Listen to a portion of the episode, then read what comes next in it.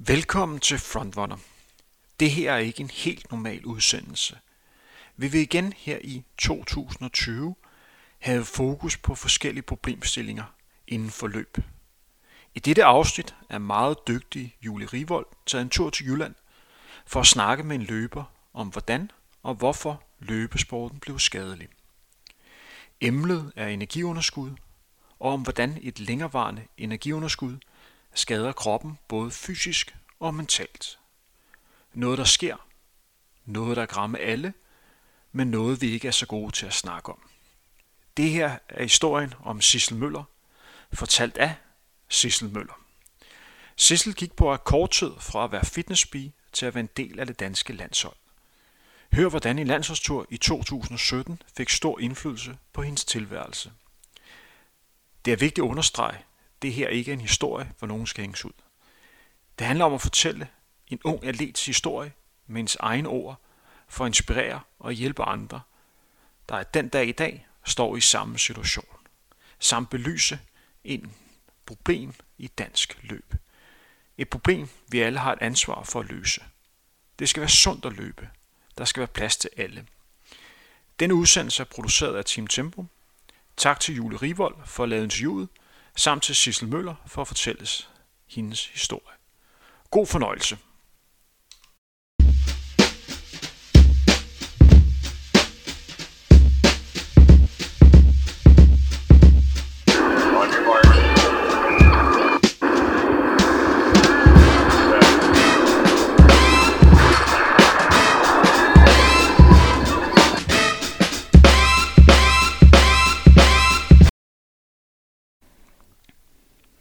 Goddag og velkommen til Frontrunner.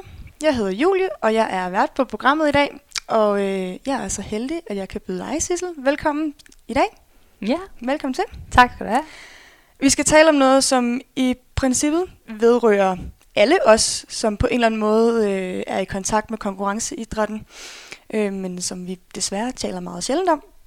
Det er nemlig det her med at have et skiftende og nogle gange også lidt svært forhold til mad, træning og vægt. Men inden vi går i gang, så øh, vil jeg egentlig gerne bare lige høre, om du ikke kunne fortælle kort lidt om, hvem du er til de lytter, der for eksempel ikke ved det, øhm, og hvad din baggrund er som løber. Jo, selvfølgelig. Jamen, øhm, jeg hedder Sisla, og jeg er 25 år gammel. Jeg bor i Aarhus, øh, og det har jeg gjort nu i hvad, et par år eller sådan et eller andet. Før det der boede jeg lige i Spanien, og så stammer jeg faktisk oprindeligt fra Skive af. Øhm, og ja, jeg øh, løber en del. ja. Øhm, jeg, øh, ja, det kan jeg bare rigtig godt lide, og øh, det var noget, jeg startede med for cirka et fire, halv, fire et halvt år siden eller sådan noget. Øhm, sådan seriøst. Øhm, og så har jeg så dyrket det sådan rimelig seriøst sådan siden med ups and downs og så videre. Øhm, jeg har været med til nogle lidt større stævner.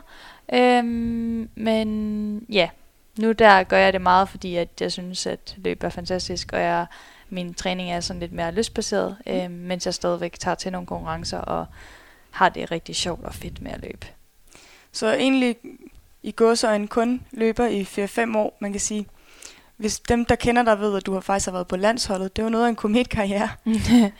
ja, det gik lidt stærkt, da jeg, øh, da jeg først sådan kom rigtig i gang med at løbe. Øhm, så øh, det har været øh, det har været en vild rejse, men øh, det har også været rigtig fedt, og det har gjort mig utrolig klog på øh, især løb øh, på mig selv og på kroppen og på jamen på rigtig mange ting, men absolut også på løbefronten, Mm. hvilket så også gør, at jeg i dag øh, også øh, er uddannet løbecoach, og, øh, og det er egentlig noget, jeg synes, der er utrolig spændende at arbejde med, det her øh, løbetræning og udformning af atleter. Ja. Udover at være en, en rigtig aktiv løber, så har du faktisk også en, en Instagram med rigtig mange følgere. Øh, jeg tror, du er en af de løbere i Danmark, der har flest følgere Nå. på Instagram. Hvis jeg, sådan, med mindre der er nogen, der sidder nogen derude og tænker, ej, nu tager hun fejl, så det tror jeg i hvert fald, du, øh, du, du rykker dig op af. Ah, det ved jeg ikke. Det, ved jeg ikke. Det tror jeg. Nå, jamen, Men øhm, man, må jo, man må jo tage fat i mig, hvis man synes, jeg tager fejl. Men hvad, hvad er det for noget indhold, man finder på din Insta? Fordi som jeg ser det, så adskiller den der så også lidt fra den gængse øh, løbe-Instagram-profil. Ja, altså min Instagram er egentlig min dagbog nærmest. Altså det er min hverdag. Øh, det, jeg plejer sådan at sige sådan, det er sjovt. Jamen, altså hvis jeg mødes med nogle af mine venner, som der følger med ind på min Instagram, jamen, så behøver jeg ikke at fortælle dem, hvad jeg har lavet i dag, for de ved allerede godt, hvad jeg har lavet. Øhm, så det er virkelig meget min hverdag. Øhm, og øh, jeg deler sådan lidt omkring det hele. Øh, jeg deler selvfølgelig rigtig meget af min hverdag af løb eller træning generelt, så det er naturligvis en, meget af det, der man finder på min Instagram. Så er jeg vegetar, så det er også vegetarisk inspiration.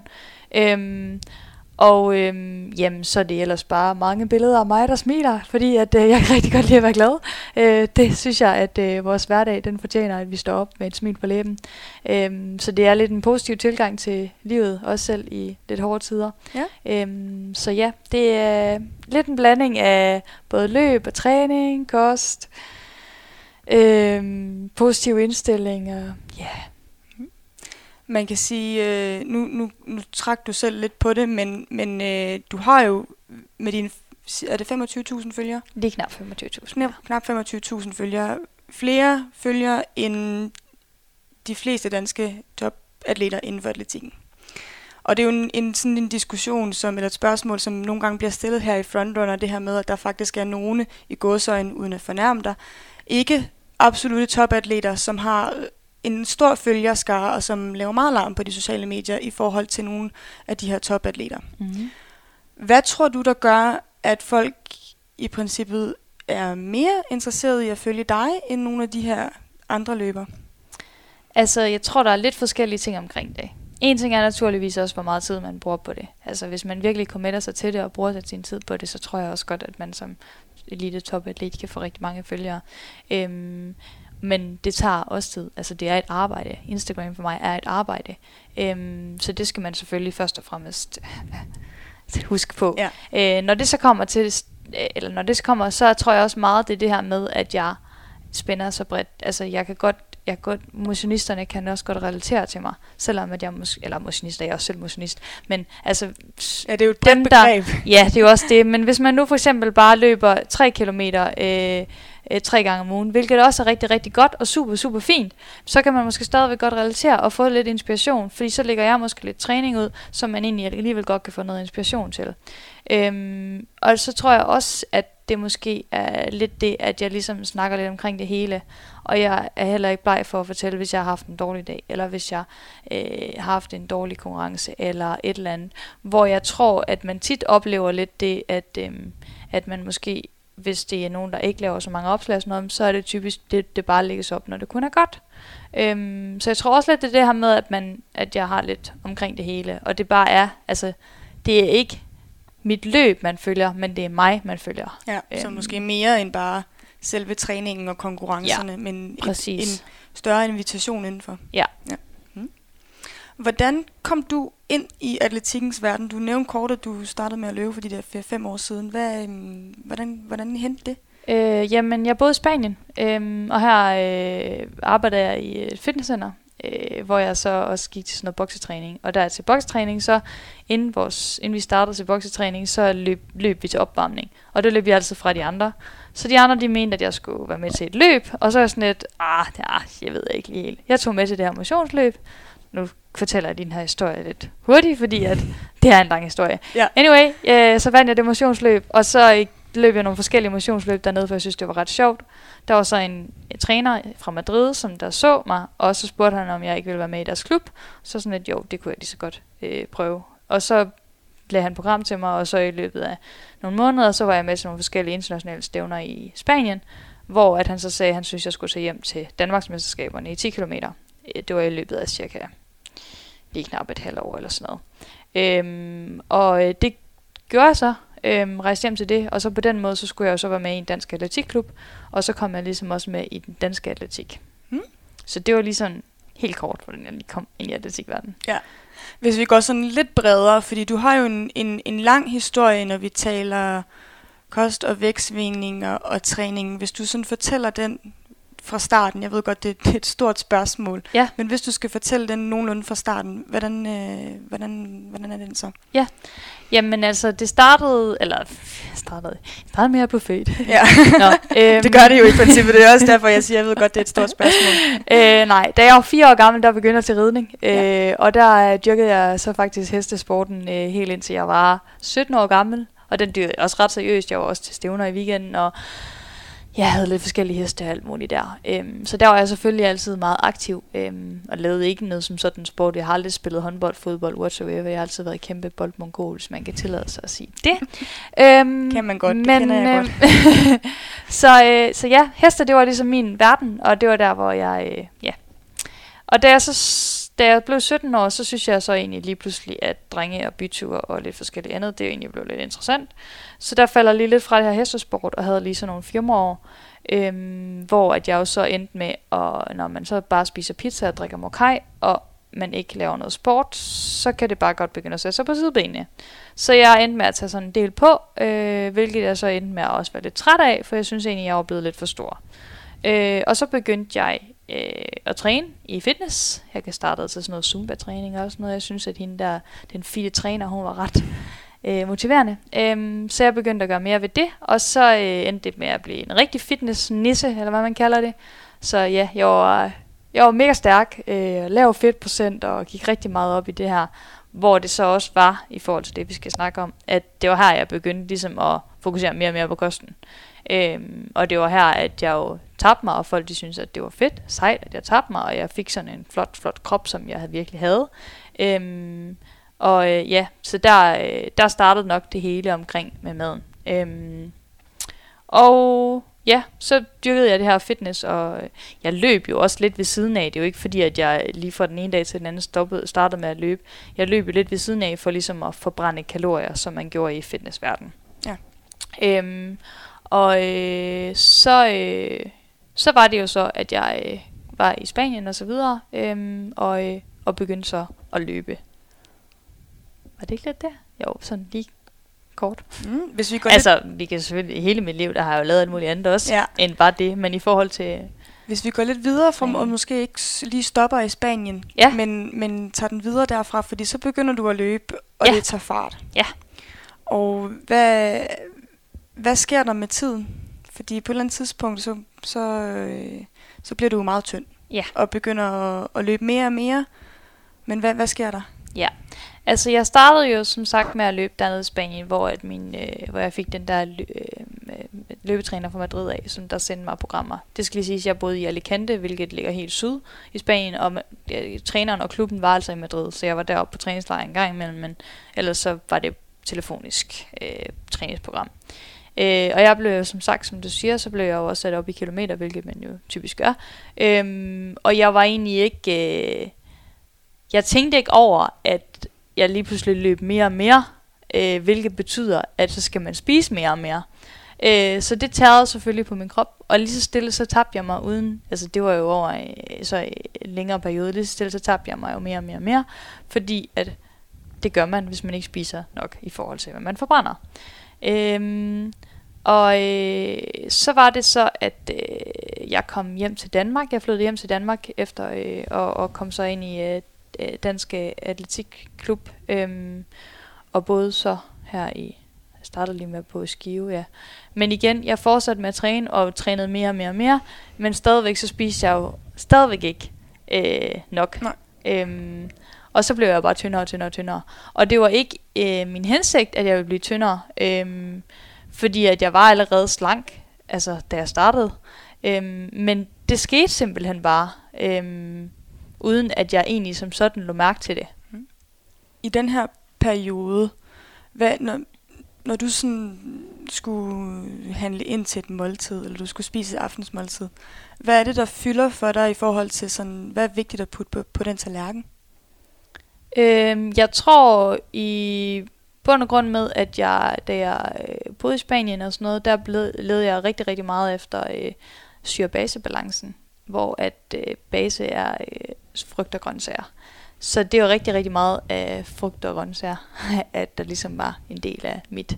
Øhm, ja, og så er jeg jo vegetar, så det er selvfølgelig ikke så meget kød, så derfor så fik jeg sådan meget, øh, hvis jeg fik noget protein og så videre, så øh, hvad hedder det, får noget ost eller lignende. Øhm, og øhm, ja, jeg tænkte ikke rigtig på, at jeg måske skulle også have sørge for at få kartofler og brød eller lignende til, øhm, fordi at det var jo ikke noget, man spiste engang jeg dyrkede fitness. Nej. Det var jo, der spiste man jo proteiner, og man spiste grøntsager. Så det er måske lidt sådan en kulhydrat, kalorie forskrækket, Ja. et voldsomt ord, men, men det, det var jeg som dengang. måske Altså, det, der, trækker med ind Ja. i løbeverdenen. Absolut, fordi altså, der var det, sukker, kage videre, det hørte til på cheat days, som det hed i fitnessverdenen. Og nu lyder det også ligesom om, at jeg snakker grimt om fitnessverdenen. Det er slet overhovedet ikke det. Men den, det jeg var inde i der, det var bare ikke godt. Øh, og det fungerede måske fint nok i forhold til det fitness, som jeg lavede. Men i forhold til løb, der fungerede det altså virkelig ikke. Øhm, fordi det kunne man jo se, når jeg blev ved med at tabe mig. Ja. Øhm, og det, øhm, og ja, det var, øh, det var øh, kulhydratforskrækkelse. Altså, jeg gik altid udenom brødet, jeg gik altid udenom kartoflerne, jeg gik altid udenom alt muligt andet.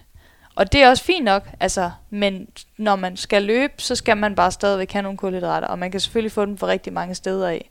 Og selv i dag, jeg er ikke typen, der kan lide, eller de, jeg kan godt spise det. Jeg bryder mig ikke så meget om for eksempel en ting som pasta.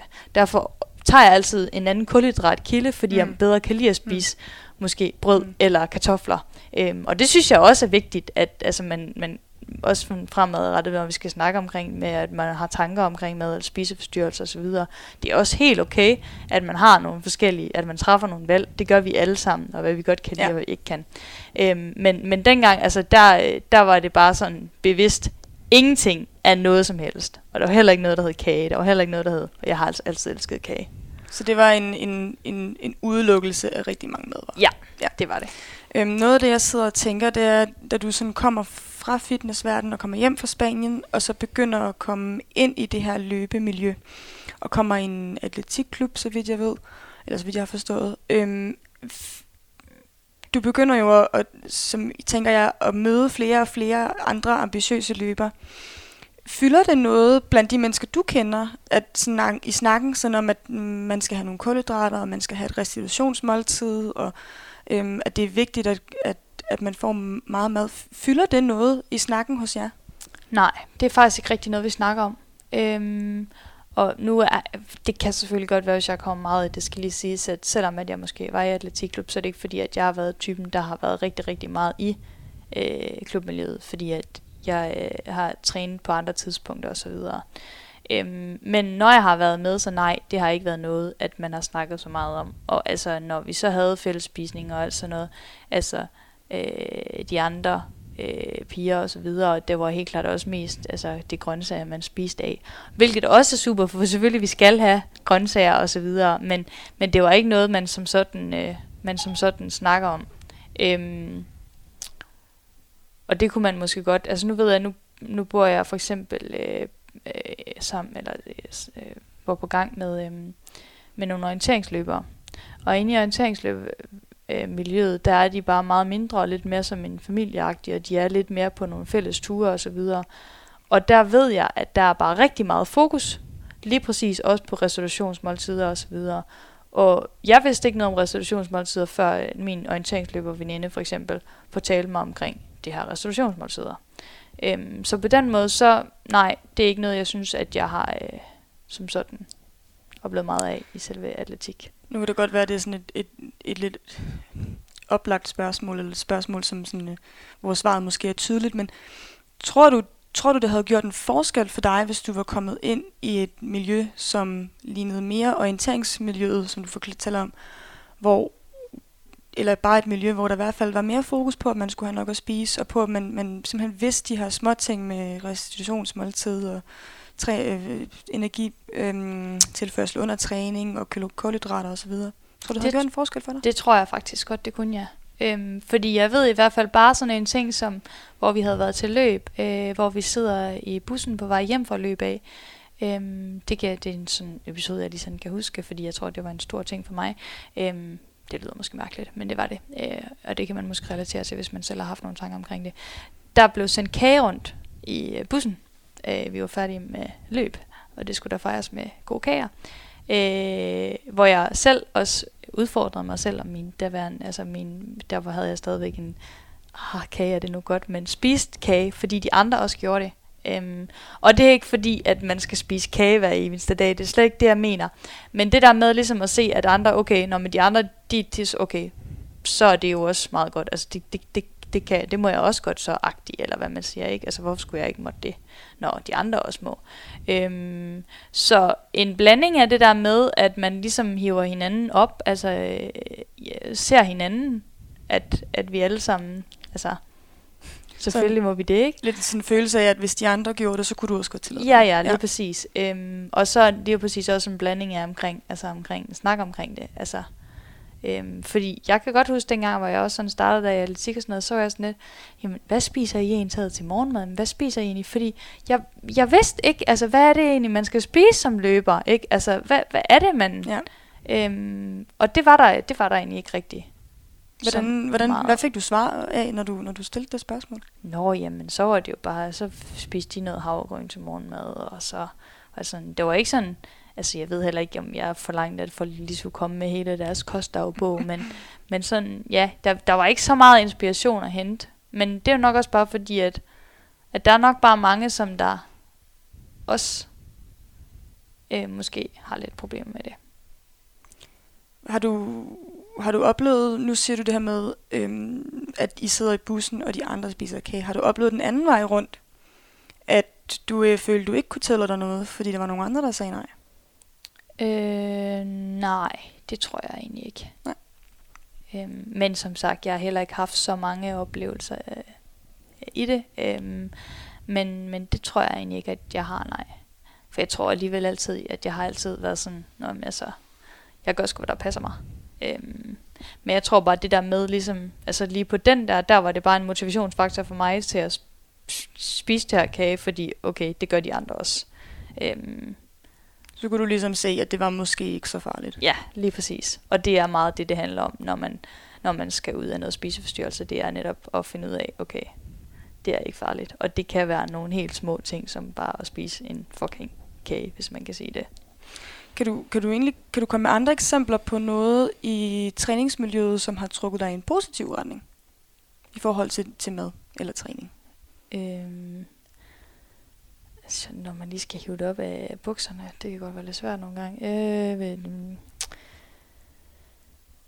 jeg tror da sådan i forhold til øh, restauration og så videre, det der med, øh, altså jeg kan godt lide at være i gang hele dagen, men ligesom det der med at forstå, okay, det er også vigtigt, at vi lige lægger os ned her og lige øh, tager en slapper, og Ja. ikke bare kører på hele tiden, fordi så knækker det hele altså bare på et tidspunkt. Øhm, og der, øh, det er egentlig ikke kun i træningsmiljø, men det er sådan generelt også, altså jeg, selvom at jeg måske selv Instagram meget, så får jeg også rigtig meget inspiration på medierne. Øh, og der kan man godt også blive mindet om det inden.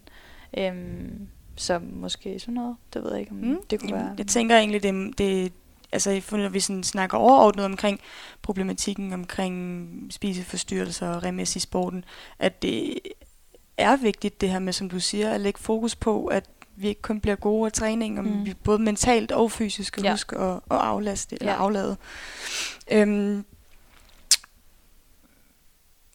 på et eller andet tidspunkt, så, øhm, så finder du ud af, at der er noget, der ikke er, som det skal være med din krop. Hvordan finder du ud af det? Altså, øh, jeg begynder jo at få en del kommentarer på, at jeg ser rigtig tynd ud. Øhm, og jeg, øhm, det kommer øh, både fra, øh, det kommer selvfølgelig også fra folk, der er tætte på mig, men stadigvæk folk, der var tætte på mig, de så også godt, at jeg spiste rigtig meget. Og der var mange af dem, der er tæt på mig, som der ikke selv var løber, som der måske ikke helt var klar over, hvor meget man egentlig, hvor meget det egentlig kræver, når man løber rigtig meget. Øhm, Altså også- af energi, af energi, ja, mad, det er præcis. Øhm, og, øhm, og en blanding af det, og ligesom at de så, at jeg spiste rigtig meget, og vi var ligesom enige om, at altså, der er da ikke noget galt. Altså, øhm, så når at det kom helt udefra, at folk de sagde, at jeg var virkelig tynd, og jeg var, måtte da være syg, og hvad ved jeg, fordi det var jo også, hvad jeg hørte, at folk de så gik og sagde, så blev det mere bare sådan en, ej, det er jeg i hvert fald ikke. Altså, jeg fejler ikke noget. Ja. Øhm, Så det er en fornægtelse. Ja. Lidt en, en irritation. Ja, over, lige måske. præcis. Ja. Jeg var udmærket godt klar over, at jeg var tynd. Altså, Mm. ja, det vidste jeg da godt, men det var jo også det, man, det var jo også godt at være tynd som løber, og det var jo også det, som min omkreds var sådan lidt, Nå, jamen, det er jo også fint nok, altså, det fungerer jo, det fungerer jo det her, ikke? Mm. Altså, øhm, men, men det gjorde det jo så bare ikke alligevel, fordi at så løber man også lidt ind i en del skader, og man kan også godt mærke måske på kroppen, at det er måske ikke altid helt godt. Altså, man er måske mere træt, og der er måske sådan nogle gange, hvor man bare går lidt rundt i sin egen osteklokke, og sådan. Øhm, så der begyndte jeg nok at blive sådan... Nej, jeg tror ikke helt, jeg var helt, helt opmærksom på det der endnu. Øhm, men jeg blev irriteret, når det var, også når jeg, dengang lagde jeg også billedet op på min Instagram. Øhm, jeg blev irriteret, når folk de så skrev, åh, oh, du ser godt nok til noget. Jeg Mm. kunne huske, jeg fik engang også en kommentar, du ligner en, der er nok at sige. Mm. Mm. Så var sådan lidt, øh, hvad? Mm. Mm. Det skal du bare ikke sige til mig, fordi jeg har det i hvert fald helt fint. Øhm, og så øh, var jeg jo med til øh, Europamesterskaberne i cross Mm. øh, et år. Inden vi går til det, Ja. Der har jeg, jeg vil faktisk nemlig rigtig gerne spørge ind til det her med, vi skal nok komme til at snakke om, Ja. om EM Cross, Ja. øhm, men øh, jeg vil rigtig gerne spørge lidt mere ind til det her med folk kommentarer faktisk, Ja. fordi det er jo noget, som måske særligt jeg, som dem, dem der er omkring mig, de ved godt, at jeg øh, interesserer mig rigtig meget for det her emne. Mhm. Og øh, kommentarer omkring andre løbers fysik og udseende er jo, ligesom du har oplevet, ikke så ualmindelige. Øhm, og jeg kunne egentlig godt tænke mig, at vi prøver at snakke lidt mere om, hvad, hvad, eller kunne høre dig, vil jeg gerne høre dig om, hvad, hvad det ligesom gør ved dig. Øhm, det har, du har været lidt inde på det, men øhm, du siger, det ikke er nogen i dit nærmeste, der, der kommer med de kommentarer. Hvordan finder du ud af, at folk går og siger sådan om dig? Altså, nu stammer jeg fra en lille by, der hedder Skive, øh, og der går rygter bare ret hurtigt. Så øh, det fandt jeg egentlig ret hurtigt ud af, at folk de gik og snakkede omkring mig. Øhm, og øh, jeg hørte det også så i atletikklub, øh, at, at de andre måske var lidt, var lidt bekymrede for mig, eller hvad man siger. Øhm, Mm. Men ja, Er der nogen, der kommer direkte til dig med deres bekymring? Eller er det noget, du hører fra tredje mand, anden mand?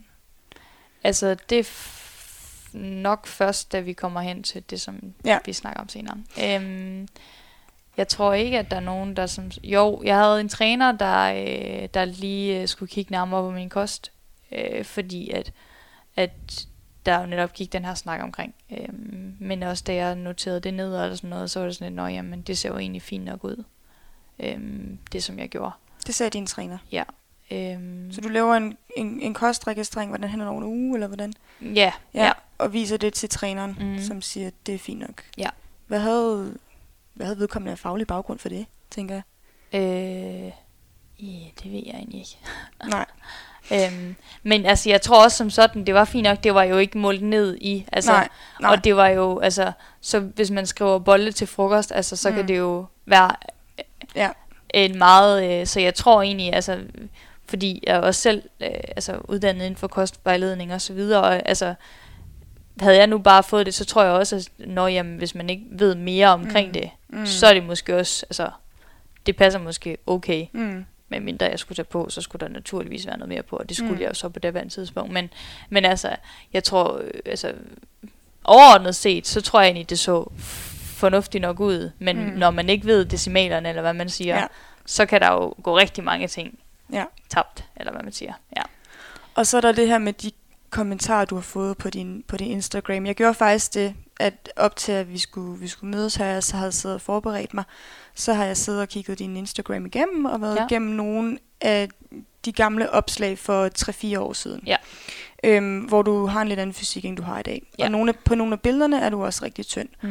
Og det er der jo nogen, som du siger, der går ind og kommenterer på, og Mm. kommer kommenterer, øhm, som du siger, du ser syg ud, Mm. de siger, du, du ligner en, der har anoreksi. Mm. Øhm, og øh, et af de opslag, jeg fandt, der var der faktisk nogen, nogen som, som sådan først skriver det her med, at du ser syg ud, og så kommer du, som jeg husker, med et meget diplomatisk svar, Mm. og så er svaret til det, dit svar, det er bare, får du din menstruation? Mm. Øhm, hvilket jo er, er et privat spørgsmål på en Instagram-profil med rigtig mange følgere. Mm. Hvad, hvad tænker du, når du, når du sådan modtager sådan noget, og kan, øh, som faktisk bliver skrevet foran alle de andre følgere, du har, som ude i offentligheden? Mm. Øh, jeg tror egentlig ikke, at jeg blev bare sådan, ah, altså, hold din mund.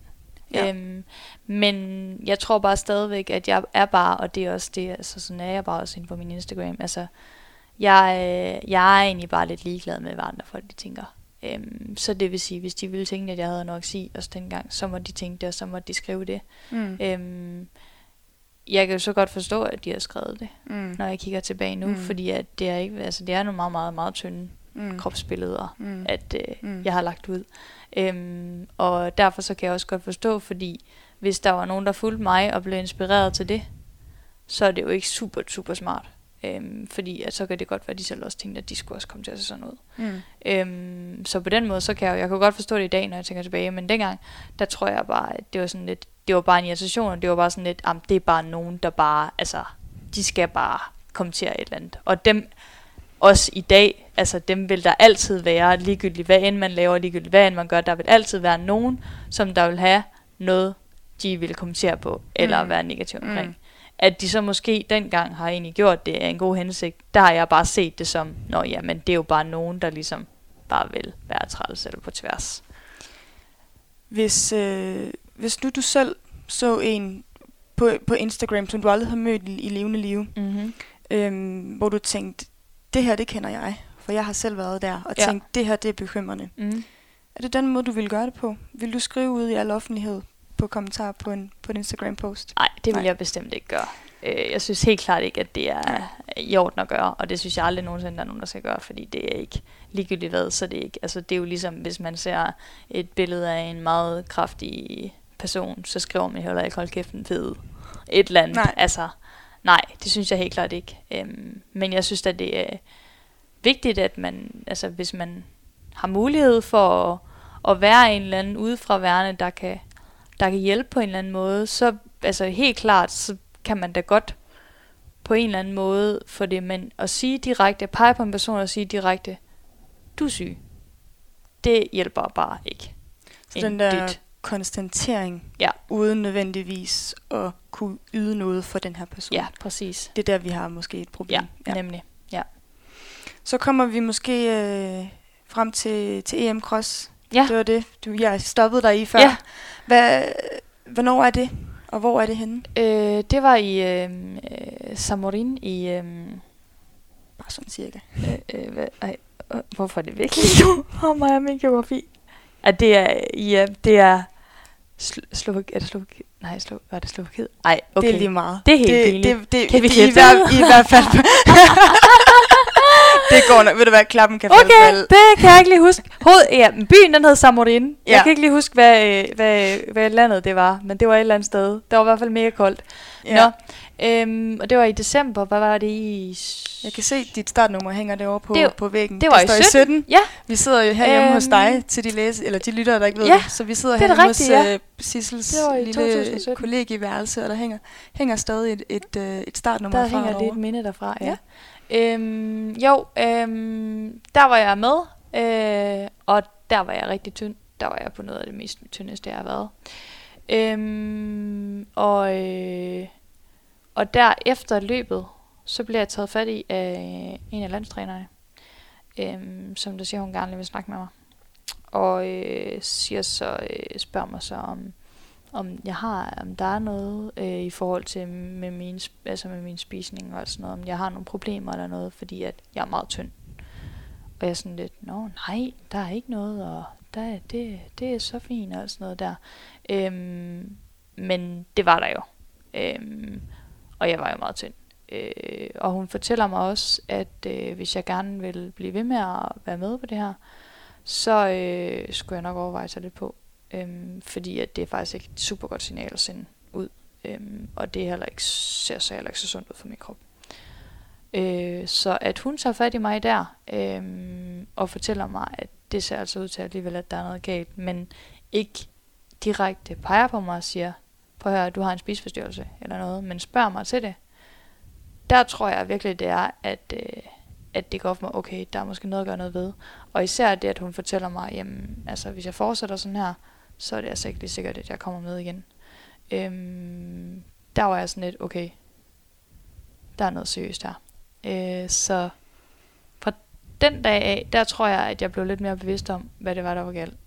Og så begyndte jeg, øh, altså selvfølgelig så begyndte jeg at tage på, øh, fordi at det var jeg ligesom lidt nødt til. Øh, og jeg kunne jo også godt se på min krop, at jeg var tynd. Det var jo ikke fordi, at jeg stod og kiggede mig selv i spejlet og sagde, okay, du ser tyk ud.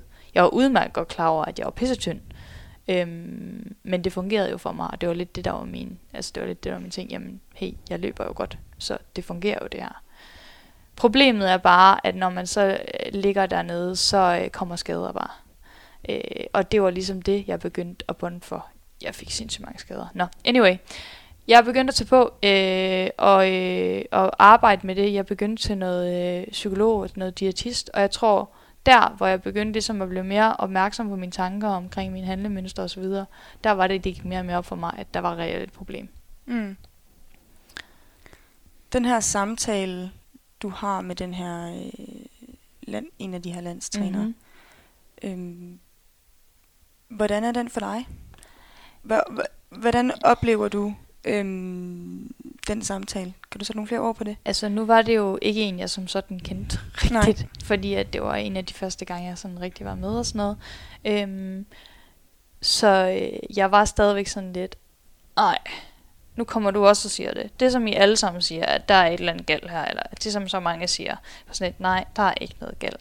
Men jeg tror bare stadigvæk alligevel, at det ramte mig på en eller anden måde, og det gjorde, at det satte nogle tanker i gang omkring mig.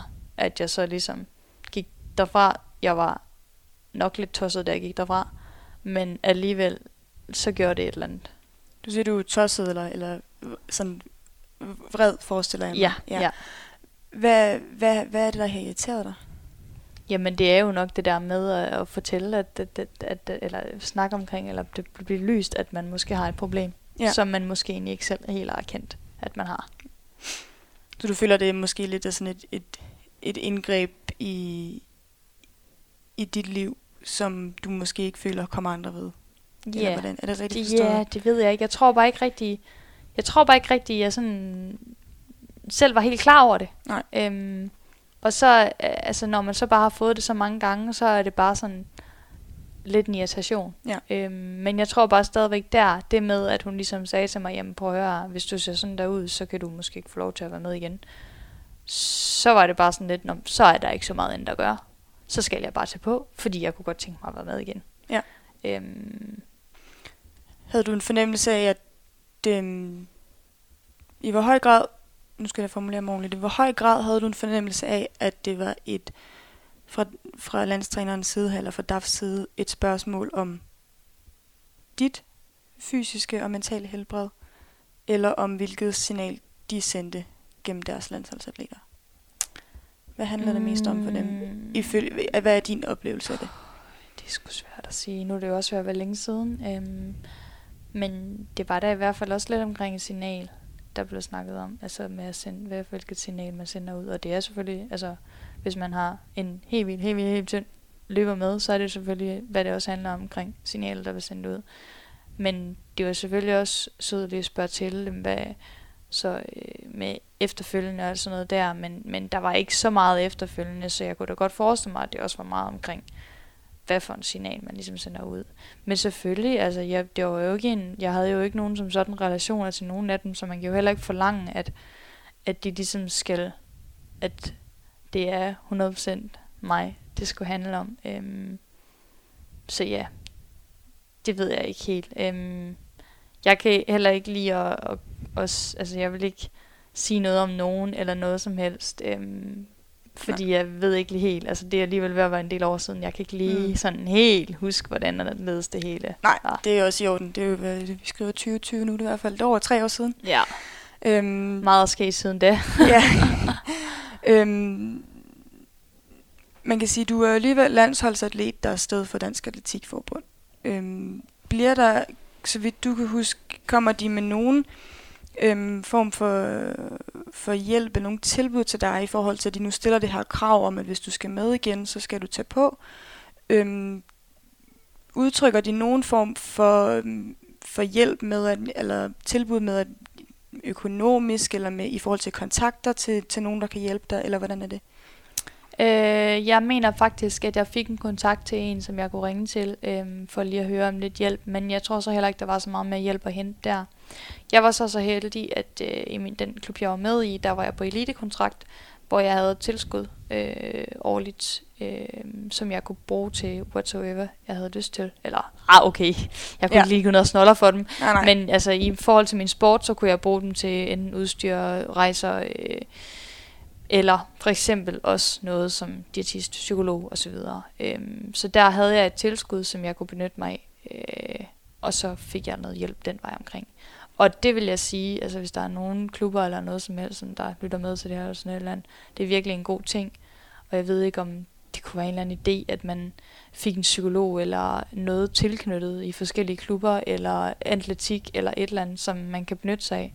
Det er ikke noget tabu, og det er ikke noget forkert, og stort set alle mennesker, tror jeg faktisk, har gået til psykolog på et eller andet tidspunkt i deres liv. Mm.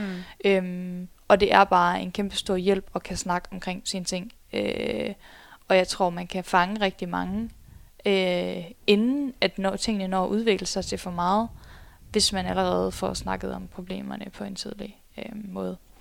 Så ja, det var lidt lidt sidespring. Men, Mm. Øh, Men et vigtigt sidespring. Ja, Ja. Øhm, fordi det, det tror jeg virkelig, altså det, øh, det er bare en kæmpe stor hjælp, at man, man kan ikke klare tingene selv. Øh, og, øh, og der tror jeg bare, det er en stor hjælp, at man kan, ja. Jeg synes, det er rigtig vigtigt at få sagt, at det, det, er, øh, det er helt fair, og måske ofte også nødvendigt at få den hjælp. Mm. Noget af det, jeg sidder og tænker, det er, øhm, nu er det fordi, der er en, en, en eventuel udelukkelse, der, der gør, at, at du gerne lige pludselig vil tage på. Kunne der være andre måder, hvor man måske havde fanget det tidligere hos dig? Øh. Hvor du måske tidligere var kommet i behandling, eller var kommet til en tidligere erkendelse? Det ved jeg godt nok ikke. Det kunne da nok godt på en eller anden måde, men jeg ved ikke lige helt, hvordan og hvorledes det lige skulle være. Men det kunne da have været fedt. Ja. Men jeg ved ikke, øh, jeg tror bare, altså, øh, det handler bare lige præcis rigtig meget om den her erkendelse.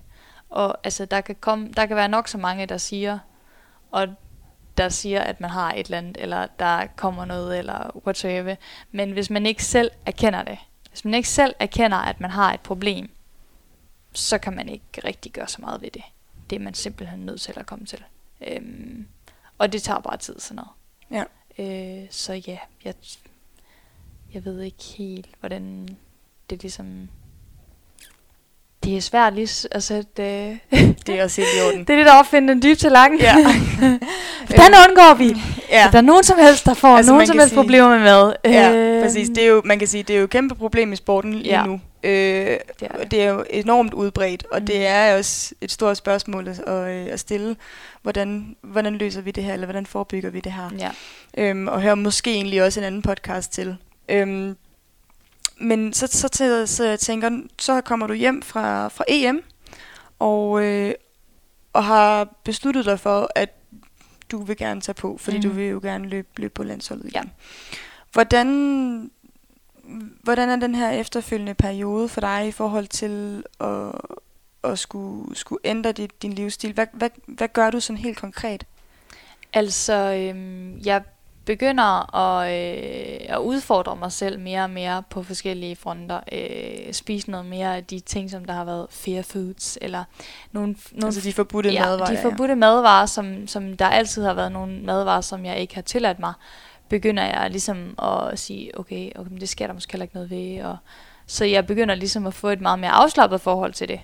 Øh, og, øh, og lige pludselig opleve det der med, at man sidder til familie kommer sammen, og man siger ikke nej tak til kage, og man siger ikke nej tak til øh, øh, brød til maden, eller man tager også kartoflerne på tallerkenen, eller man, man gør de der forskellige ting, som, som man jo egentlig bare altid har gjort, men man så lige pludselig stoppet med.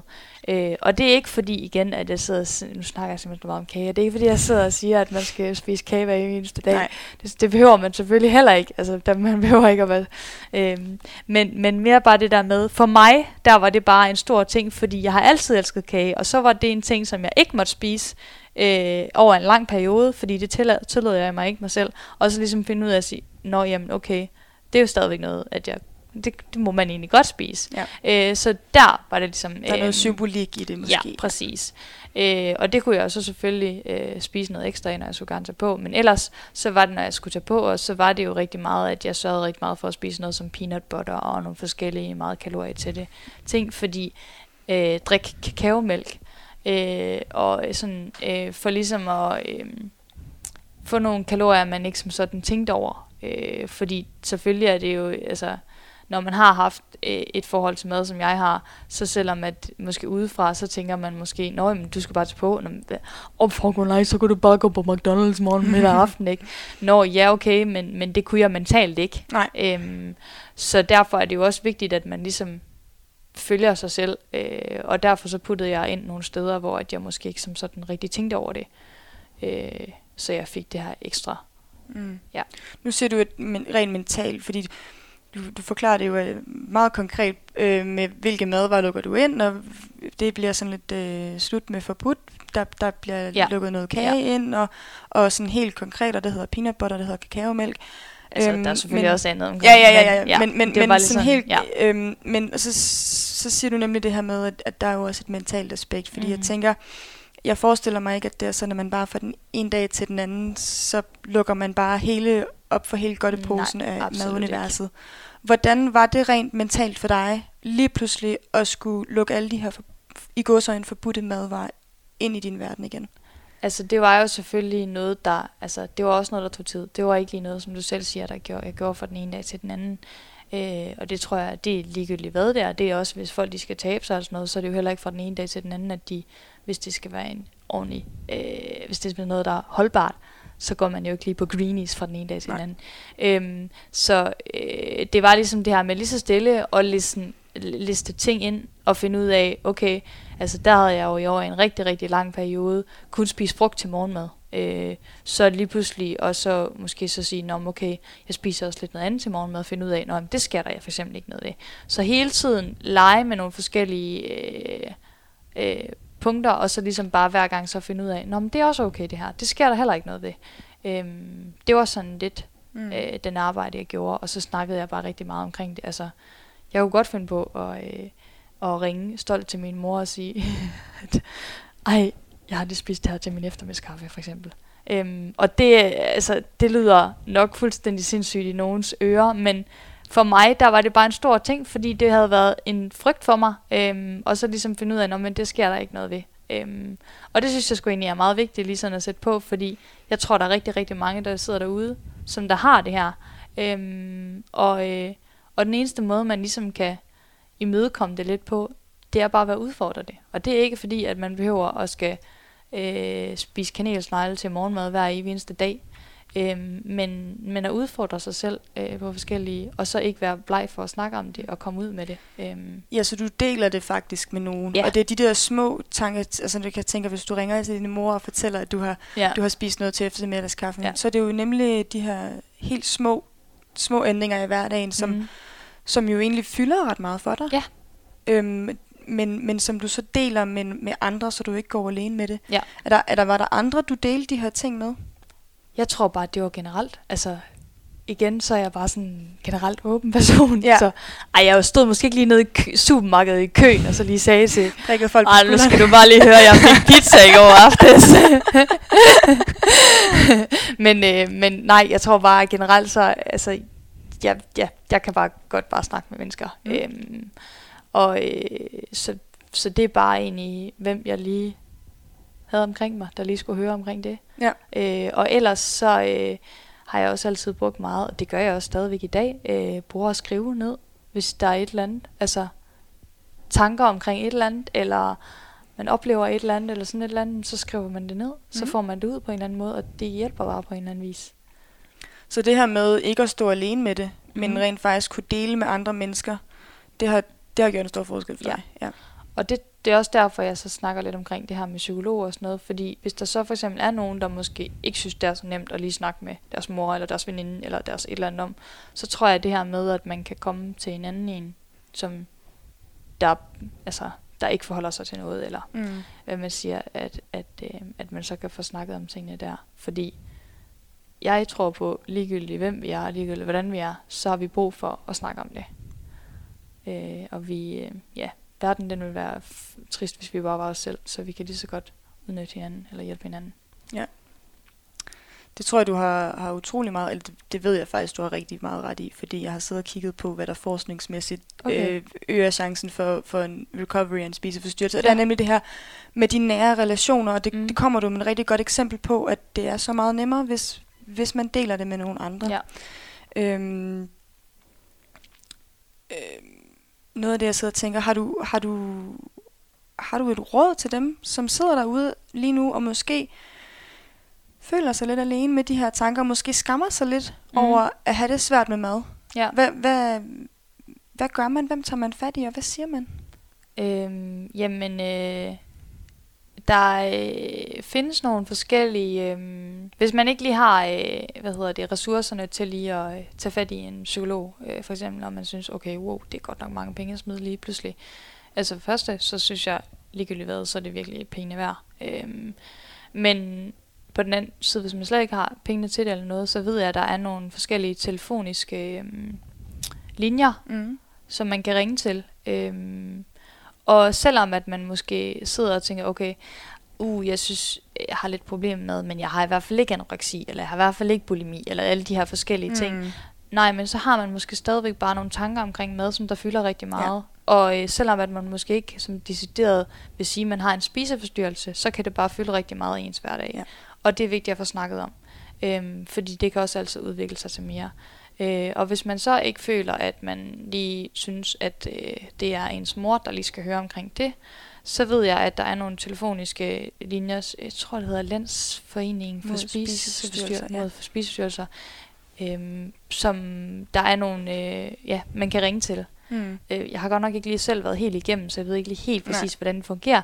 Men, men der er jeg helt sikker på, at der sidder nogen, som der gerne vil lytte til en. Og der behøver man ikke at skal til at fortælle, at man øh, hedder et eller andet, og man bor der og der, Mm. men ligesom bare kan, og så på den måde kan blive Mm. inspireret og motiveret til, hvad der egentlig er bedst for en Mm. at gøre. Hvad med, jeg tænker, fordi vi har været lidt inde på det, øh, jeg tror, vi, vi begge to sådan er rimelig enige om, og jeg ved det fra forskning, og du ved det måske fra, fra, fra hvad du ligesom har oplevet, at det her jo ikke kun handler om, om, om dig, det handler jo Mhm. om rigtig mange, og det vedrører rigtig mange. Ja. Og netop det her, du siger med, at man måske ikke helt kan identificere sig selv med at have en klinisk spiseforstyrrelse, have anoreksi eller Mm. bulimi, men man, man er godt klar over, at der er nogle ting, man synes er svære. Mm. Øhm, kunne det også være at tale med nogen fra ens klub omkring det? Helt klart. Altså, ligegyldigt hvem man, Mm. altså, det kan også være øh, en, man møder på vejen, man lige pludselig stopper op og snakker med. Mm. Altså, jeg tror egentlig, det er lidt ligegyldigt, hvem det er, man snakker med. Bare det, at man får snakket omkring det. Fordi at så får man selv også nogle, man får reflekteret over sine egne tanker. mm. Øh, og det er bare, altså, en spiseforstyrrelse, eller restriktiv spisning, eller REMS, eller whatsoever, det handler bare rigtig, rigtig meget om tanker. Og det er egentlig mere tanker og øh, ens mentale, det handler om, end det er den pålægtschokolademad, der ligger på tallerkenen, det handler om. Det tænker jeg måske også er, øh, er en meget god besked til dem, der sidder og skriver på Instagram, at mm. du ser tynd ud, du ser syg ud, men, men som jo ikke yder den her, den her hjælp. Eller ikke kun dem på Instagram, men, men den måde, ja. Ja. vi nogle gange taler om folk, som, mm. Som vi i princippet er bekymrede for, Ja. men uden at vi adresserer direkte til dem, at det ja. Ja. måske er en rigtig vigtig besked til de mennesker, der sidder derude. Det her med, at, øh, at det jo ikke kun handler om, at man glemmer at spise, eller man, Ja. man lige, altså, men det handler jo netop, som du siger, om noget, noget meget mentalt. Det er jo, man kan jo vente om at sige, ligesom hvis man ser en meget øh, overvægtig person, så peger man jo heller ikke på den og siger, wow, du er godt nok tyk. Mm. Selvom man måske egentlig også godt kunne være bekymret for den her, den kunne være syg, fordi, Mm. eller blive syg, fordi Mm. den er alt, alt for tyk. Mm. Så man kan jo, ja, man kan jo vente lidt på to måder. Det er måske en, vi snakker om det her med, du snakkede før om det her med intention, og det er måske en, en bekymring, som bliver udtrykt. Ja. mere som en beskyldning. Ja. Ja. ja, lige præcis. Hvordan, dengang, dengang du havde det, de her udfordringer, hvordan ville du have ønsket, at, at nogen udefra kom til dig, hvis de var bekymrede? Hvordan skulle de at udtrykke den bekymring? Så, så det ligesom gjorde det bedste for dig, og ikke bare skabte den her irritation, eller du skal blande dig udenom mm. Tanke. Altså det er noget, jeg sådan har tænkt over, øhm, og jeg synes egentlig, det er lidt svært. Øh, for jeg ved egentlig heller ikke selv, hvis jeg, altså jeg har selv oplevet, øh, set udefra, og nu jeg selv har oplevet det på egen krop, har jeg selv set andre, hvor jeg så tænkt, okay, det der, det, det ser godt nok meget ud til det, som jeg selv har oplevet. Ja. Øhm, og så har jeg også sådan været sådan lidt, jamen hvad gør jeg? Ja. Jeg kender jo egentlig ikke personen helt vildt godt, men jeg snakker med personen. Mm, hvordan ser jeg det til den? For jeg kan ikke sige til den, at den har en spiseforstyrrelse. Det ved jeg, det fungerer i hvert fald overhovedet ikke. Øh, og det jeg selv ligesom har prøvet, det er ligesom at fortælle min egen historie. Øhm, for ligesom at åbne lidt op for det. Øh, og snakke omkring, jamen, vi kan bare snakke omkring ting og sådan noget, men jeg ved ikke, jeg ved ikke helt, hvordan man ligesom kan, kan gå til uden... Altså i hvert fald, så hjælper det i hvert fald ikke noget bare at gå hen og sige, nej, du er syg. Nej. Øhm, men jeg tror, det er meget individuelt fra person til person, hvordan man... Altså, Man kan sige, det du, det du gør, når du jo, som du siger, vi fortæller din egen historie, det Ja. er jo på en eller anden måde at normalisere lidt også. Ja. Selvfølgelig, at du fortæller, at, Ja. at du kender det, men du gør det Mm. jo også, du, du, på den måde får man jo også normaliseret, ligesom sagt, det er ikke kun dig. ja, Vi, der er mange, der er der. Mm. Men jeg tror i hvert fald også meget, det er det der med at altså, ikke snakke udenom det, men på en eller anden måde ikke, altså, ikke påtale det fuldstændig, men åbne tankerne omkring det. Fordi hvis personen ikke selv har erkendt det endnu, så skal den ligesom nå at erkende det. Og der er det bare måske, at den så måske kan få lidt inspiration, eller hvad man siger, til at indse, okay, jeg har måske et problem, hvis man snakker sådan lidt med overall omkring det, øhm, frem for at man ligesom bare får påduttet, du har et problem. Mm. Fordi så kan det godt være, at den bare siger, nej, det har jeg ikke. Men mindre den måske egentlig har erkendt det. Mm. Så jeg tror egentlig nok det der med at snakke sådan lidt mere ude omkring det. Øh, jeg kan huske, at jeg fik også øh, stukket de der papirer i hånden øh, omkring øh, relativ energimangel i sport. Øh, Ja. Team Danmark har lavet sådan nogle papirer omkring det. Ikke, øh, der var ikke noget omkring med, at øh, du, skal, du skal læse det her, eller det her det er dig, eller noget som helst. Det var mere omkring, prøv lige at læse det her. Ja. Og så var der bare mange ting, man læste, som man tænkte, det kan jeg egentlig relatere til. Ja. Og det kan jeg egentlig relatere til. Og jeg tror egentlig bare, det er det der med, at man ligesom skal ja, præsenteres for tingene, og så kan man måske selv ligesom relatere mere med til det. Så egentlig noget af det, der har gjort en ændring for dig, det var også bare det her med at blive præsenteret på den viden, du måske ikke Ja. har fået i, i at gå sådan i god nok tid. Ja. Altså at få noget viden om, jamen hvad betyder det faktisk for min krop at være i energiunderskud? Ja, ja, ja. Og så tror jeg også, at man ligesom, at jeg blev mere og mere klogere i, for, i forhold til mit løb. Jeg blev mere og mere klogere på, at jeg blev skadet og blev skadet og blev skadet, og det er ikke sjovt at være skadet. Nej. Øhm, så var det sådan lidt okay. Så, øh, men ja, der er jo nok mange ting. Men jo, det tror jeg, du har ret i. Nu siger du det her med skaderne. Ja. Og det er noget, som jeg forstår er begyndt at komme til dig, efter du ligesom øh, har været i det her energiunderskud, og de er kommet i hyppigere grad. Forstår jeg det rigtigt? Ja, altså jeg havde øhm, året efter, at jeg havde været, så til, året efter, øh, det må være året efter 2000, 2018 må det så have været. Det var skade, indtil jeg var skadesfri, så var det en skade igen. Ja. Øhm, og det er jeg helt sikker på, at det var efterkommere af det, som jeg bare havde nedbrudt og nedbrudt og nedbrudt og nedbrudt min krop. Det Ja. var der, at jeg hæftede for det, og det var der, jeg ramte det. Øhm, og så, øh, så var det jo så bare genopbyggelse af min krop, og jeg fik bygget det ekstra på, som jeg nu har fået bygget på mm. i dag. Øhm, men ja, det er helt sikkert, at, øh, at det var ligesom det år der, hvor det bare blev ved med at være skader og skader og skader. Mm. Der hæftede jeg bare for alt det, som jeg havde nedbrudt. Og du var godt bevidst om, at du tænkte, at det havde noget at gøre med det her energiunderskud. At du fik så mange Det skader. blev jeg mere og mere i, ja, i løbet af skaderne, Ja. ja. hvad man siger. Ja, ja. Og hvad tænker du, da, du ligesom, da det går op for dig? Super Hvordan har- irriterende. ja. ja. Altså, så bliver man jo bare så irriteret.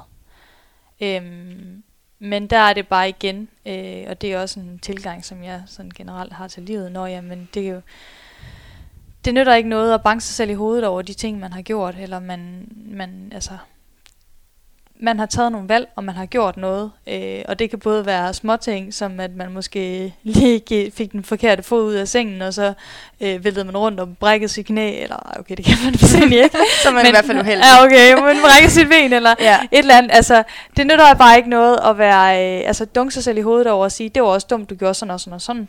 Eller det var også dumt, du gjorde sådan og sådan og sådan. Man kan lære af sine fejl, og det er det, vi gør i livet. Og det gør man også i forhold til en spiseforstyrrelse osv. Øhm, og det skal man tage med sig som en ting i bagagen og dele ud omkring, så der måske ikke er andre, der havner i samme bås. Mm. Øhm, men, men ja, det er ligesom en, et barn, den lærer os først, når den har sat ping, fingrene på kogebladen, at den er varm. Ja. Øhm, og det er den måde, vi ligesom... Så ja, jeg var irriteret, og jeg havde også nogle perioder, der i mine skader, hvor jeg sådan lidt, fuck, hvor er du bare en idiot. Øhm, men, men der har jeg ligesom bare nu, og sådan generelt, altså altid, jamen, sådan er tingene sket, og sket er sket, mm. og så må vi tage udgangspunkt for det af, i stedet for en negativ tilgang til tingene, hvor man banker sig selv i hovedet, for det kommer der egentlig ikke noget godt ud af. Men sådan har du haft det tidligere. Sådan har jeg det haft Ja. ja. lidt, ja. Ja. ja. Øhm,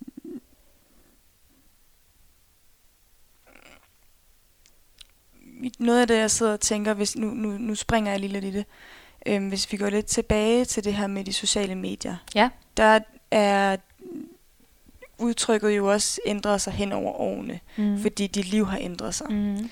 Øhm, du var lidt inde på det tidligere. Har du, har du tænkt over, eller sådan, har du gjort dig nogle tanker omkring, hvad for et signal du selv har sendt til nogen derude, og hvad, dengang du var meget tynd og øh, spiste mere restriktivt. Har du tænkt over, hvilke påvirkninger du måske har skabt hos andre? Øh, ja, altså ja. selvfølgelig. Der har man da helt sikkert også nok haft, øh, altså når jeg så har lagt op, at jeg måske alligevel har løbet. Heldigvis havde jeg ikke så mange følgere dengang, som jeg har Nej. i dag. Øhm, øhm, men, men der har jeg da helt sikkert også haft øh, noget dårligt noget øh, at sige i forhold til måske nogle piger, der gerne vil blive bedre til at løbe, eller hvad ved jeg. Mm. At se, at jeg var så tynd, og det er måske egentlig sådan, man så skal se ud. Ja. Øhm, og jeg får, og jeg har altid fået, øh, og det fik jeg så også dengang, øh, beskeder fra piger jo så, der var også, åh, oh, hvordan kom til at se sådan ud, og hvordan og hvorledes. Øhm, hvor jeg så selv dengang også, altså, prøv at høre her, det er sådan her, jeg ser ud. Vi ser alle sammen forskellige ud, og der er ikke noget med, at der er nogen, der er bedre, mm. hvis de ligner mig, eller Mm. hvordan og hvorledes. Øhm, og det er stadigvæk noget, jeg går meget ind for i dag, øh, fordi jeg får rigtig mange beskeder, jeg får rigtig mange øh, spørgsmål, både fra piger, der har måske, der måske så måske har været, øh, der også har scrollet i min Instagram og set min historie, ej, hvordan er du så kommet til der, hvor du er i dag, og øh, jamen generelt får man selvfølgelig bare rigtig mange spørgsmål dagligt øh, omkring alt muligt. Men, men ja, lige i forhold til det, jo, øh, altså, ja, dengang der tænkte jeg jo nok ikke lige over, at jeg sendte et dårligt signal ud. Øhm, men altså, hvis jeg i dag selv kiggede på min profil dengang, og så, hvor tynd jeg var der, så ville jeg jo nok ikke lige skrive, wow, du ser godt ud. Altså, øh, og, og yes, nej, der sendte jeg nok ikke lige det allerbedste signal. Øhm, Hvordan har, det ænd- altså, hvordan har dit udtryk på din Insta så ændret sig i forbindelse med, at dit liv også har ændret sig? Hvordan, øhm, hvordan, hvad lægger du fokus på den dag i dag i forhold til mad og træning versus hvad du måske gjorde tidligere? Øhm, jeg tror, det er lidt mere, lidt mere en blanding nu. Altså dengang, der var det jo nok kun frugtsalater og, øh, og fine øh, grøntsager, jeg lagde op. Og det er også stadigvæk meget af det, jeg lægger Mm. op i dag, fordi selvfølgelig er det jo rigtig meget af det, jeg Mm. spiser i dag. Jeg Mm. spiser en plantebaseret kost, og det, Mm. og det, er, også, altså, det er også helt okay, og det er slet Mm. ikke fordi, at det, at, at det er ikke det, man skal.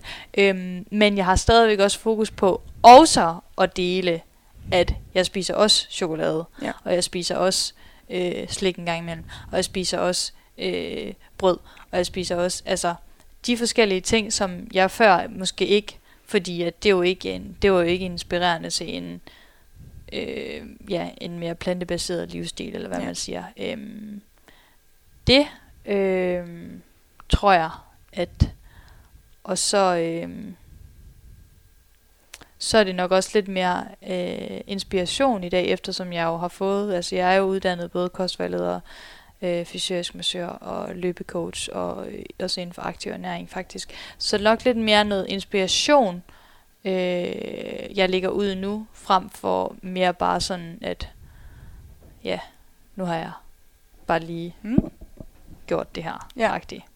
Det ved jeg ikke. Øhm, Man kan sige, noget af det, du også har gjort, øhm, som jeg personligt synes er meget positivt, det er, at du faktisk har delt din historie. Ja. Øhm, flere gange har du lavet opslag mm. omkring øh, remes og hvad det er. Mm. Og øhm, i starten var det lidt bare sådan om, om, om remes og, mm. og øh, at, at det fandtes, og nu skulle du tage på. Og jo længere vi så kom væk fra det, jo mere ærligt synes, er mit indtryk faktisk, du har været på, Ja. på Instagram. Mm. Øhm, hvordan har reaktionerne været på de opslag for dine følgere? Hvor du fortæller om det her med hormonforstyrrelser i et, i et opslag om, om remes, om, om energimangel og så videre. Øh, rigtig mange spørgsmål, og rigtig mange, som der sidder i samme. Ja. Øhm, er, hvad, er selvfølgelig ikke, hvad det er for lidt, de skriver ind på, deres ops, ind på opslaget, men øh, privat til mig og mails og så videre. Øhm, og, øh, og udover det, så er det absolut øh, positiv øh, respons, jeg har fået, øh, hvor folk altså har sagt, øh, fedt du deler og øh, så videre. Så øh, generelt positiv. Altså der kan man jo godt være sådan nogle gange lidt, nå, er det nu en god idé at lægge op det her? Men, øh, men, men selvfølgelig er det det. Øh, og der er ikke nogen skam i det. Altså, det er jo sådan, det er. Øh, og det er min historie, og øh, det er en del af mig. Og, øh, og det synes jeg egentlig ikke, at der er, øh, altså, det er der ikke noget forkert i. Vi har alle sammen et eller andet i bagagen på en eller anden måde. Ja. Og øh, jeg har bare lært sindssygt meget af det her. Jeg er blevet sindssygt meget klogere, både på mig mm. selv, og på i forhold til at skulle hjælpe andre, eller i forhold til at skulle guide andre, eller men især også på mig selv og øh, på mit liv videre fremadrettet. Ja. Så, øh, så jeg synes egentlig ikke, at der er nogen grund til ikke at dele det. Nej. Øhm, det er ligesom, jeg heller ikke er bange for at dele, at hvis jeg er skidt i skoven, men så var min løbetur. altså, det sker jo. Det gør vi jo alle sammen. øhm, hvad hedder det? Du siger, du får også henvendelser fra nogen, som selv sidder i den situation. Hvad, hvad, hvad henvender de sig til dig med? Hvad, hvad er det for nogle spørgsmål? Øh, jamen, hvad har du gjort? Ja. Hvad, hvad, hvad, hvad, hvad vil du sige? Hvad, hvad, hvad, hvad kan jeg gøre? Øhm, og ja, det er jo nok meget det. Der er jo nok mange, der ligesom håber lidt på, at de lige får facitlisten. Mm. Men det kan man bare ikke rigtigt. Nej. Øhm, men også bare nogen, der måske bare har brug for at dele det. Altså Ja. bare har lyst til at fortælle det. Øhm, Ja. Og de føler, at de kan fortælle det til mig, og det kan man også. Altså det skal Ja. man være... Jeg har jo aldrig nogensinde fundet på at sige, at Nå, men den der følger dig, den skrev lige det der til mig. Nej, Nej. Det kunne jeg aldrig nogensinde finde på at dele omkring. Øhm, og øh, ja, det tror jeg da meget det. Men ellers så er det også meget spørgsmål til, hvad kan jeg gøre herfra? Eller, Ja. når man, du skrev, at du måske gik til en eller anden der, eller du gjorde sådan og sådan og sådan. Hvor, spørg mere ind til det, fordi Mm. at et Instagram-opslag, altså det, det er jo det, er jo ikke, det kan jo ikke være øh, en helt fuldstændig, så Nej. nogle gange er der ligesom nogle lidt mere underliggende spørgsmål, hvor det så måske er et spørgsmål mere ind til en af tingene. Ja. Mm. Noget af det, jeg sidder og tænker, det er, at de mennesker, som, som henvender sig til dig med de her spørgsmål, om, som, som jeg synes, lyder som om det er nogle meget konkrete spørgsmål omkring, hvad skal jeg gøre? Mm. Hvad har du gjort? Ja. Kan det også være, være jeg sidder og tænker, om, om det kan være et udtryk for, at der måske også mangler et, nogen at snakke med, eller et sted at gå hen, og et sted at finde hjælp Ja. andre steder i samfundet? Jamen, det tror jeg da helt klart, du har ret i. Ja. Helt Hvordan, hvordan var din egen oplevelse med det, da du stod i alt det her? Altså, Det synes jeg også, der var, altså, det var også svært ligesom lige at finde ud af, hvor, hvor, hvor, hvor er det, jeg skal gå hen? Altså, psykolog, der er virkelig et hav af psykologer. Hvem er det, man skal snakke med? mm, øh, diætist, der er et hav af diætister, hvem er, Mm. altså hvad, og hvem, altså lige sådan overskue, hvem er det egentlig, og hvordan er hvorledes, så jo, øh, det kunne da være rigtig fint, hvis man ligesom havde lidt mere en, at når man det er her, uden at man skal at ind og indlægges på, øh, fordi altså, ja. altså, i forhold til, øh, hvor jeg stod for eksempel, altså det var jo ikke, jeg kunne jo ikke komme i betragtning til øh, Landsforeningen for Spiseforstyrrelser, jeg var Nej. jo ikke syg nok Nej. til at kunne komme ind for det. Øhm, der skal man jo være syg, altså, det, ja, det, men, men altså, der skal det virkelig være mm, slemt. Øhm, så at der måske var en, en mellemvej der omkring, hvor man ikke ligefrem stod og bankede på døren til at blive øh, hvad hedder det, indlagt, men altså bare blive hjulpet til, og ikke at, at blive alt for, ja. så en lidt, lidt lidt tydeligere muligheder for, Ja. hvor er det, jeg går hen, Ja. og hvad er det, jeg skal gøre. Ja. Uden at jeg nødvendigvis skal indlægges. Ja. Fordi det tænker jeg, at der er mange, der står derude, og som, som vi snakkede om før, ikke nødvendigvis har en klinisk spiseforstyrrelse, ja. men som stadig har brug for hjælp. Ja. Øhm, ja. Øhm, hvis vi sådan skal, skal, skal til afrunde, og der sidder nogle atleter derude, som, som har hørt den her udsendelse og tænker, jeg har det sådan der. Jeg har det rigtig svært med at skulle spise. Jeg føler, at jeg er bagud måske, og, og, og har det svært med at holde hviledage og, og skulle træne, vil træne hele tiden. Et godt råd til den atlet, der måske sidder derude og, og føler sig lidt alene med det her. Øh, jamen, ja, snak om det. Øh, få ord på dine tanker. Øh, og øh, udfordre dig selv. Mm. Altså, hvis man tør, så udfordre dig selv. Og finde ud af, at der sker ikke noget ved at holde en hviledag. Mm. Der sker ikke noget ved at spise lidt mere. Der sker ikke noget ved at altså, finde ud af, opleve det på din egen krop, at det er helt okay. Der sker måske nærmest noget godt. Ja, lige præcis. Et, det er i hvert fald, hvad jeg har oplevet ved hviledage, at så lever man faktisk rigtig, rigtig godt dagen efter. Det er uh, Sissel Møllers personlige erfaring. Ja. Det er et hviledag, det er også godt. Ja. Ja.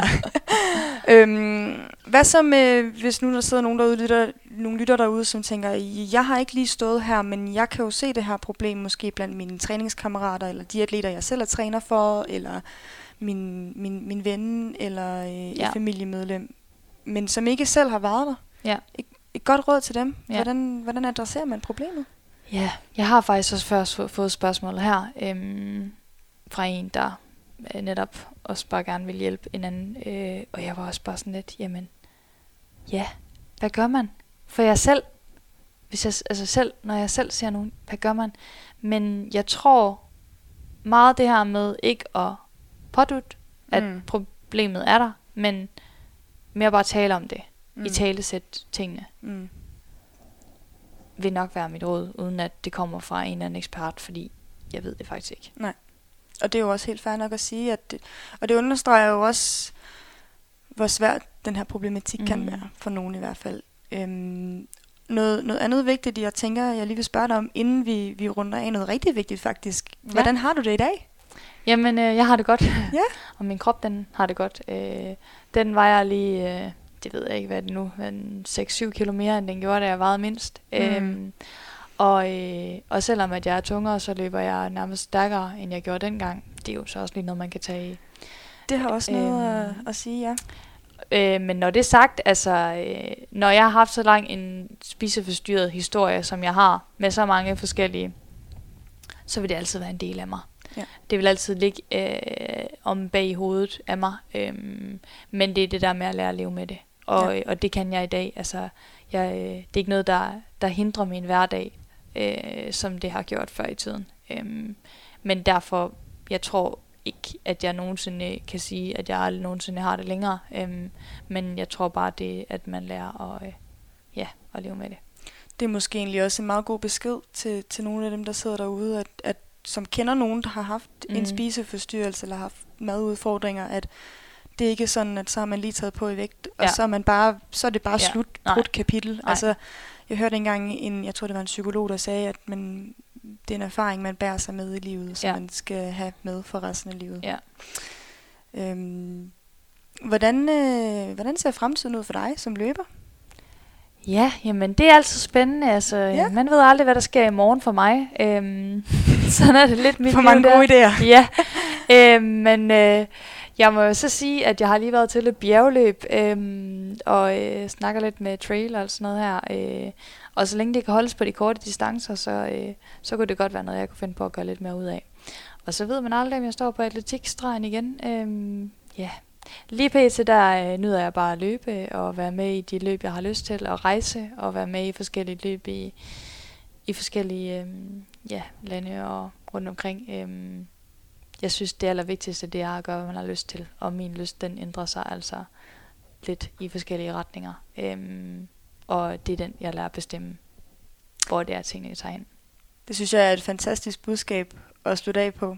Jo, tak. Har du, har du noget, du gerne vil tilføje, noget du føler, vi ikke har fået snakket om? Øh, nej, det tror jeg da ikke. Jeg tror da, vi kom omkring rimelig meget det hele. Mm. Mm. Ikke andet end putte smil på, og det skal nok blive godt. Dejligt.